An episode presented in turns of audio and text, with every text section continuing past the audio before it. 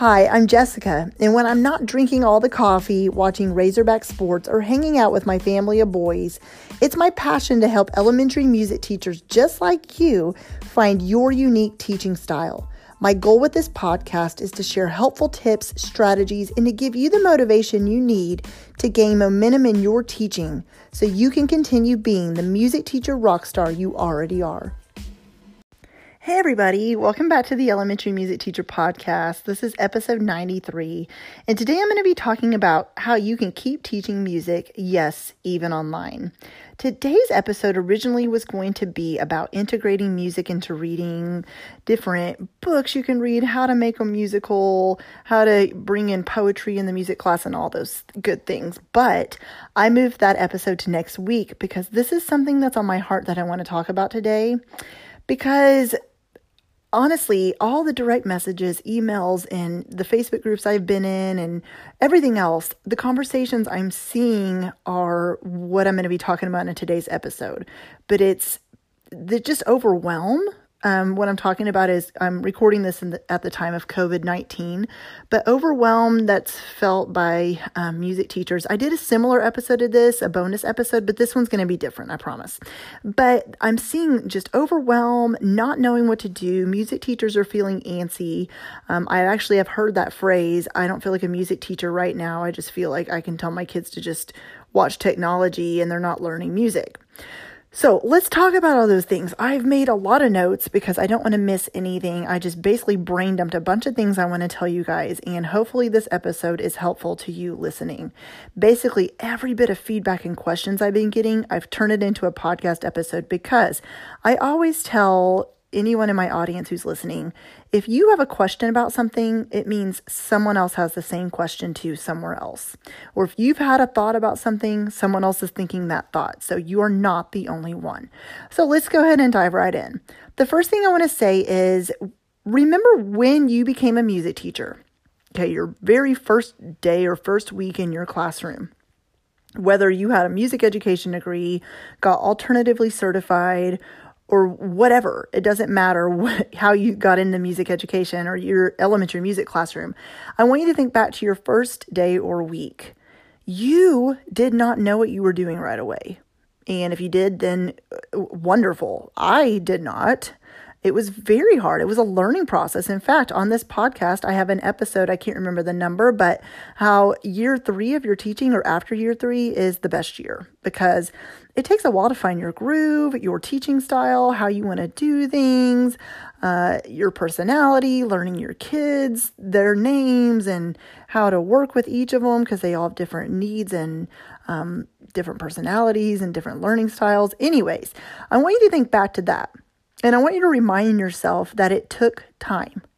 It took patience. It took just showing up, doing the work, not giving up, continuing to teach even on the hard days.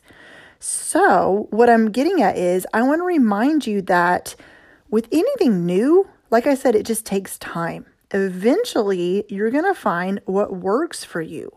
So, right now is the equivalent of your beginning of your teaching career in your classroom you're online, um, you're teaching remotely. Most of you listening to this are right now, or your school district or school is about to switch to that. And so you're sitting there like, what in the? I have never been an online or remote teacher ever. So, how am I supposed to do this? It's brand new. It's confusing. It's overwhelming. It's all we're going to talk about that in a minute, but all the things you're seeing out there, all the advice, and you're just starting to maybe feel like your brain is about to just, you know, the explosion emoji you see on your text messages. um, but what I'm gonna, what I'm getting at, like I said, is give yourself time. It's not going to be perfect right away. You're not going to have it all figured out right away. But guess what? Neither do your students they don't have it figured out. They don't know what's going on either. So it's just a matter of just giving yourself grace and patience, okay? So that's the first thing I want to say about that. Um, I also want to say that just like when you're in the classroom, don't compare what you're doing with your particular students to anyone else because your expectations that have been put on you by administration, your teaching style, and what your students need are all different. Some of you listening to this have schools that were able to send Chromebooks home with every kid. Some of you listening to this have students who majority of the kids do not have any technology in their home or access to internet. So, just like I have encouraged you guys so many times, don't compare yourself to other teachers when you're in the classroom because nobody's going to do things the same way. You're all going to do things differently. You all have different personalities. We've said that before on this podcast. You're not a robot. You walk into any classroom, there's going to be a different amount of instruments, different way the classroom's set up, different teaching styles, different way the class time flows, different lesson plans, different trainings the teachers have taken, and so on and so forth. So, why would that be any different when you're teaching virtually? Have you thought about that? You're still you so if you're seeing this person in this particular Facebook group, and I'm not going to name one because I'm just throwing that as a throwing that out as an example. If you see a certain teacher that's like naming 25 different apps that they're having their students do at home and you're like, "Whoa. I don't even have time right now to explore any of those and figure out if I like them, how I want to use them, if I can even figure out how to teach my students how to use them, then don't. That's okay. That's them maybe while they were in their classroom, they were very technology savvy already. So taking it online is like no big deal because they're they've already been doing this. So what I'm trying to encourage you is to still be you. Doesn't mean you can't figure out new, new technology to use with your kids. It doesn't mean you can't figure out one or two to ask your students to do. But be you in the process. Don't try to keep up with the I sometimes call it the herd mentality or the sheep, you know, blindly following the other sheep, just doing what everybody else is doing, but figure out what your students need. What do you feel comfortable doing? And then go from there. Make a plan, adjust the plan as needed, and stick with it. And then I want to also say so we're on technology right now to focus on technology, but remember the kids and parents are overwhelmed right now. I am a mom of three little boys. I became a homeschooling mom last week, like pretty much in, I didn't know I was going to be doing that, um, which is a lot of you listening to this. You're also parents. And so I'm also working from home. So is my husband. We're navigating that. Also homeschooling my children, and and they have packs of schoolwork they brought home. Um, two of our boys do. I have three boys. Um, to that they're going to have to turn in for work. So by the time I get through that and then I work from home and then I'm making sure I'm taking care of the preschooler and then I'm making sure I'm trying to keep them quiet if my husband's on a phone call and then he's watching them so I can get on work like a Zoom call or record a podcast or whatever.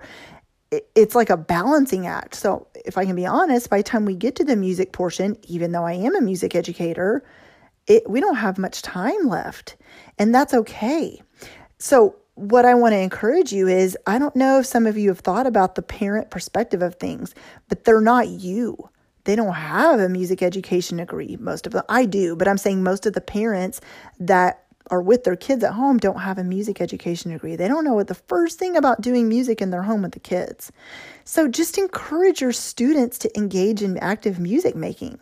My kids it just enjoy dancing. We dance all the time. We just put music on in the kitchen and we move. Do I keep it, you know, with strict instructions like, okay, the three of you, let's do a, a folk dance? No, of course not. But they're still moving to music. We make it fun. Sometimes I'll play freeze dance with my own children. Or I'll sometimes say, can you move like, you know, throw out different shapes for them to move like and stuff like that. But is it always formal? No, of course not. Sometimes it's very informal and they're just dancing, listening, and moving to music. And then Kids love to sing familiar songs. They loved using movement or body percussion. They do it all the time. I don't know if you have ever seen kids just do some like hand clapping games or they'll start patting their legs without you even telling them to. They do body percussion without even being told sometimes just because they enjoy it. So encourage your students to just actively make music at home. So, like I said earlier, it's going to be up to your administration a lot of times, or your, you know, your principal or the superintendent or whoever has told you these are the guidelines we want you to send home with the kids. This is what we want, how much of whatever we want you to plan and send home. And some of you are in schools haven't given you very much um, instructions at all. So, whether your school has given you a lot of instructions on what to send home with the kids or not, I want you to remember the kids still just need to engage in active music making. So, when it comes to like singing familiar songs, just you could even send home or post on your class website or the PTA Facebook page of here's some familiar songs that we've already done this school year, and you could even break it up from kinder all the way through fifth grade. The students can look at it, encourage them, say, hey, I want you to sing at least five of these songs every week. Find different ways you can uh, make music with these songs. Maybe you're singing. Maybe the next day you're doing body percussion. Maybe the next day you show your parents how we do movement to this song. Do leave it simple so stuff they can do at home, but you could even just lay out the songs they've already learned so they can just pull from them and then they can eventually teach their parents or their brothers and sisters too. So, this is the perfect way for kids to make music with their families right now. Let's try to put a positive spin on this. How amazing in Music in Our Schools month, for that matter, is March. Think about it like this big part of Music in Our Schools month is music education advocacy. So, what better way to advocate for music than by having your students show their parents the songs they've already learned at school and teaching them these songs and doing music with them. It could be as simple as 10 minutes each day. That is a great way for parents to see and hear and um, listen to this, the songs that their kiddos have already been making at school. How awesome would that be? It's it's a way of basically inviting the parents to step into your classroom without formally walking into your classroom doors, but to see what their kids are doing and how they're engaging in music. So look for the positive. Every day, look for the positive when it comes to this situation because that is what's going to help you in the long run. But you can also encourage your students to use household items like Tupperware from the kitchen, pots and pans, or buckets. They can use those if you're so when you've sent home that list of songs or you've posted it somewhere for them to see, then after you've told them to move or do body percussion or sing the song, then you can also say, now could you add an instrument part and use the buckets as drums? The pots and pans could, you know, those could also be used as drums too. Could you hit two spoons together as rhythm sticks? Give them some instrument parts to do. You can continue making music even if you don't have your classroom instruments. Let's go back to my story real quick. I started out teaching music with no instruments at all. So uh, teaching kids to sing and do body percussion is my jam. It is, I mean, I'm a huge believer in the fact that kids can make music even if you have no resources available to you. Hello, perfect timing, right? So I know it's hard because you're so used to teaching music with all the things in your classroom. But guess what? Kids don't need all that to learn music. They still have a voice, they still have a body, and they can still create music every day even without all your classroom things. Okay. So I want you to hear me on that. It's really important you hear that because your kiddos are still going to be actively making music even at home.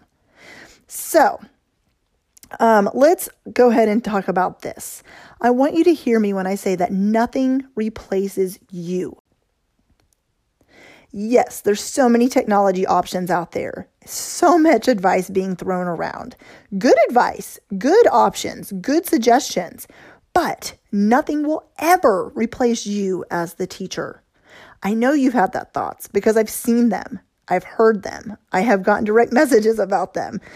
You're feeling like all this technology that's out there it's just going to replace you. And then it's going to make people think that music is even less important than some people already think it is. It's not true. You still matter. You are still the music teacher. All of that teaching you did from the beginning of the school year till right now has not, it's not going to be forgotten.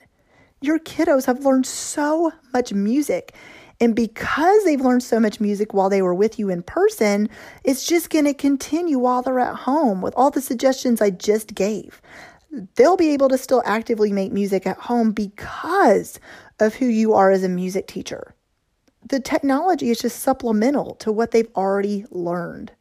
A lot of you have schools telling you don't teach anything new right now to just keep building on whatever you've already done, which is why I already said send familiar um, songs home. But that's a good thing because you're not teaching anything new. So think about it that way. What what I just said is you guys have already taught so much music, so much content, covered so many objectives with your students. So like I said, since you're not teaching anything new, the reason they're able to still actively make music in their own homes is because of I want you to say it. That's right. Insert your name there. I want you to say it out loud. You taught them music so they are able to continue learning music at home. Okay.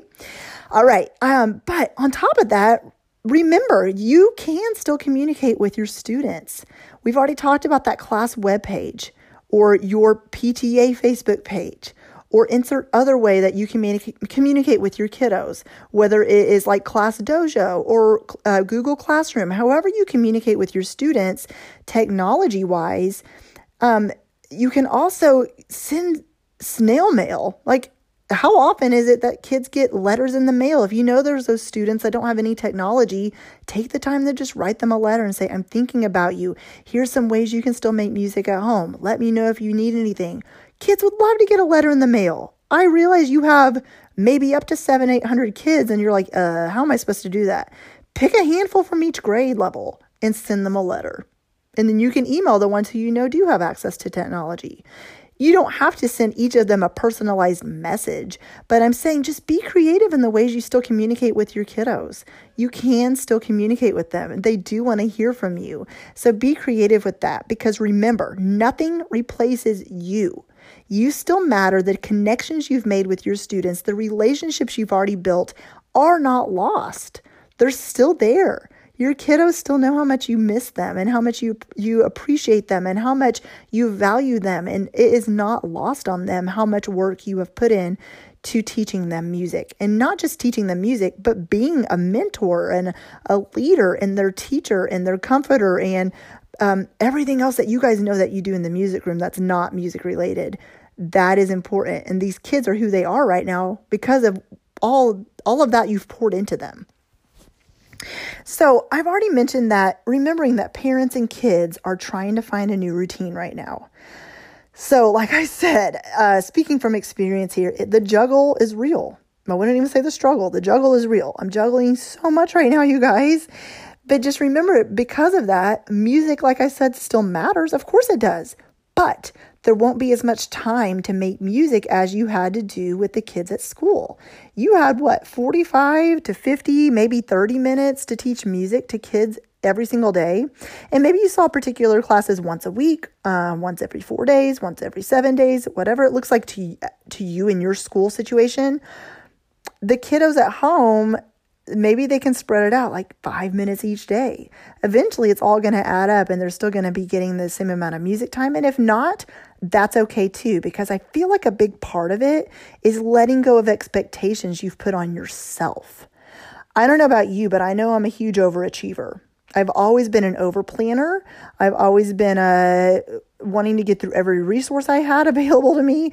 I've always been big on having a list of songs to teach. And if I got to the end of the school year and it wasn't done, I would just be so hard on myself about that.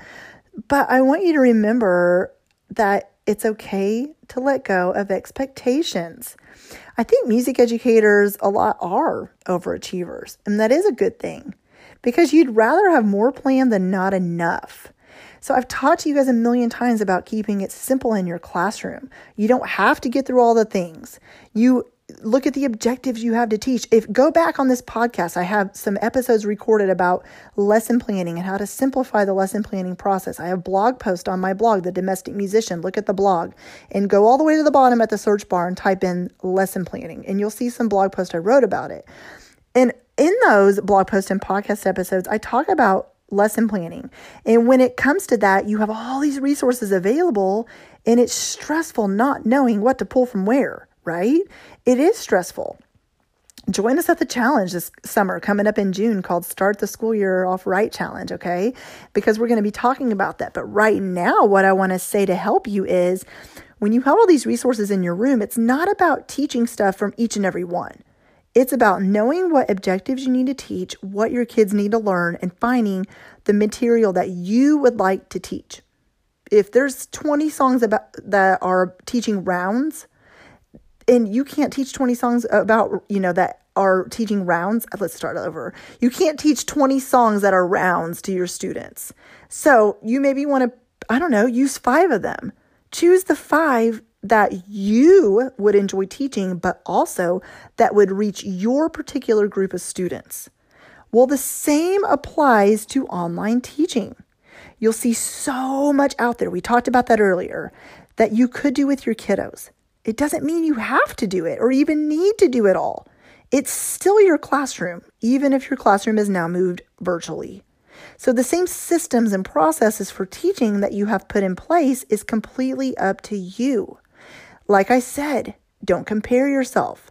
Look at the list and list and list and list and list of things that people are, you know, sending out there and, you know, posting out there and pick what you feel comfortable doing. Don't make it too hard. Keep it as simple as you can. And give them quality things to do, of course, but keep it simple. You don't need to create a 30 slideshow presentation to your students if you know they're not even going to watch it in the first place. It could be as simple as, like I said, send home a list of songs, have them move, play, interact with the music, so they're still creating music.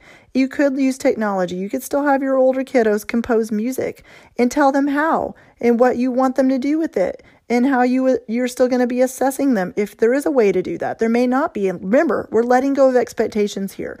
We're realizing that this situation is different than anything you've ever faced. So all the plans you had in place are just going to have to change a little bit. This it, it just is. You just got to my type A personality people that are just like me. You got to sometimes just go with the flow and relax and take time to breathe. It's okay to not teach all day, every day like you've been used to doing too. I want to say that. You guys are so used to teaching every day, all day. You maybe get a plan time. I know some teachers have told me they don't have a plan time at school. You get a lunch break, maybe. You you you know, you have your schedule. And so some some of this is just hard because you're off of your regular routine and schedule. But like I said, it's okay to not teach all day every day. What do I mean by that? What do I mean by just take time to breathe? Follow the guidelines put in place by your administration, of course. If they're telling you that you need to be available at certain times of the day for open office hours, or you need to hop on a Zoom call and any student that's available to join you can join you at a certain time, then of course do that. You need to still do what your administration's asking of you, but I want you to remember like, let's say your teaching time that used to take seven hours is now done in one or two. That's okay. Because right now is different. Remember, we're letting go of expectations. We're letting go of being hard on ourselves. We're letting go of what we thought in our head should be a typical workday doesn't look like that anymore. So read that book, do that puzzle, work on that project you haven't had time to do, and know that that's okay. No one's judging you for that. We're all in this together and everybody understands. Nobody's going to look at you posting a picture of you doing a puzzle on Instagram and think, mm, that teacher's lazy. Look at them not teaching right now. Of course they're not. And if they are, so what? I let go a long time ago of worrying about other people's opinions about me, okay? I'm just being honest because when you live that way, that's hard to kind of always feel like you're living under this microscope of who's judging me. Oh my gosh, what if someone thinks this and that about me? No, just live your life, especially right now. Don't worry about it. If you're not teaching seven hours a day, how are you supposed to? It's not possible. You cannot physically teach seven hours a day from home because you're not in your classroom. It's not the typical school day. You're not on your typical routine. Teach as much content as you can, show up when you can, have encourage your students to make active music making and then past that, you've done your job. What else are you supposed to do? So, use this time right now to just breathe and be okay with that. Tell yourself that this is okay. This is what I'm supposed to be doing. I'm not being lazy by just sitting around because we're all just sitting around, you guys. I have I have like literally just worn sweatpants all week. I haven't like fixed my hair. I've put no makeup on. I'm just like, in fact, I'm sitting in my bed right now recording this episode, if I can be honest. This is not normal me. I'm not normally this lazy, sit around and, you know, never get ready kind of person. And so it's okay right now to just take time to do things you enjoy. Work on a project you haven't had time to do. uh, like I said, do a puzzle, read a book. No one's judging you. Just relax and take time to just breathe a little bit right now, okay? And that brings me to my last point. If you're feeling antsy, look for ways you can help others, whether it's educators or not. In my life, this is how this has looked. Even this, just this past week, I have shared ideas. I have um, written a comprehensive resource roundup blog post, and then there was a bonus episode that is on this podcast um, that I recorded. There, so look at that blog post. It's on my blog. It should be the last blog post I wrote, and then I honestly go to the, the domesticmusician.com as well. I just opened up a free course for anyone with 46 songs that I have taught online that I used to have inside of a membership site that's now not open anymore. So those songs have just kind of been sitting there in a queue and I hadn't done anything anything with them for 3 years and I went, "Why don't I just dump these into a free course for anyone that wants to access them?" Bam. Do you know what's cool about that? Let's say you're struggling with technology or you're like, I don't have time to teach, you know, these kids or know how to effectively teach them. I don't know how to record myself to teach. Then give you log in, set up a login and password, send that information to your students. They can use your login and password and watch any of those videos and they're learning music. I'm teaching music. I'm teaching them how to a, a music lesson the way I just told you guys on this episode how to teach use it the way you want to. Just head to the domesticmusician.com and on the homepage, you'll see a link to access that course. Or I've included a link on my Facebook page as well, The Domestic Musician. There's a link right at the top that's pinned there where you can see the free course to access to. Um, what are other ways I've helped? I've gone live in a Zoom call for every music teacher that would like to join me. I did this already, and just to share ideas and to share struggles and wins they're having right now. I've been helping my Harmony members because these are members that have been part of my membership site, which doors are opening again super soon, you guys. So make sure you're on the lookout for that. But we're doing this week a sing along together. We're coming in just to sing some positive songs and then give them time to just have questions and answers and dialogue with each other we do monthly Zoom calls anyways, but we've been doing extra ones, extra Facebook Lives for them, extra reaching out and asking them how they're doing. Um, it, not too long ago, they got a Starbucks gift card um, online treat yourself to coffee kind of situation for these teachers. I have invited um, into my home. Sunday night, I invited anybody from Facebook or Instagram to join my family for dinner virtually. Just to anybody that's feeling lonely or just wants to feel like you're sitting down to dinner with someone, I've invited you into my home. You can watch the replay of that on my Facebook page too, by the way. Just and then reaching out to my grandparent, reaching out to my friends who do live alone, asking them how they're doing. You could uh, send someone a meal you know, have uh, something like DoorDash or whatever it is where you live, deliver a meal to somebody that needs something. Look for ways to help. I know my church is collecting cans and food to send out in the community. Look for ways to help others. Maybe you don't know how to help, and that's okay too, you guys. Just, I feel like if you just think about it, it doesn't have to be just teaching related, but you can always find a way to help others. Oh, my kids and I even with sidewalk chalk walk. Uh, we wrote encouraging messages on the sidewalk so anybody that walked by would see encouraging messages written out. I've seen friends that have made signs and hung them on their outside window of their home. It could just be simple things like that. So you can even ask on social media. Just say, hey, what do you need from me? How can I pray for you? Is there anything I can do? Do you need ideas for teaching?